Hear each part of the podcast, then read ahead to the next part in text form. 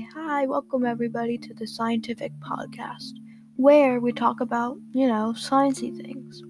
Of course, pretty obvious by the name. But anyways, let's get into today's scientist. He goes by the name of Francis Bacon. And what, his discovery was one of the most important in history because he made the scientific method because he believed that we relied too much on old theories, so he created it. And if you didn't know the scientific method, this is how it goes. So, first, you make your question that you want to answer. You make an hypothesis, which is like an ed- educated prediction on what you think the answer will be. And then you experiment, and then you analyze the data from the experiment to approve or disapprove your hypothesis. So, this invention was so important because every discovery made from 1620, which is when it was invented, to now would have taken so much longer to discover or never even been discovered at all.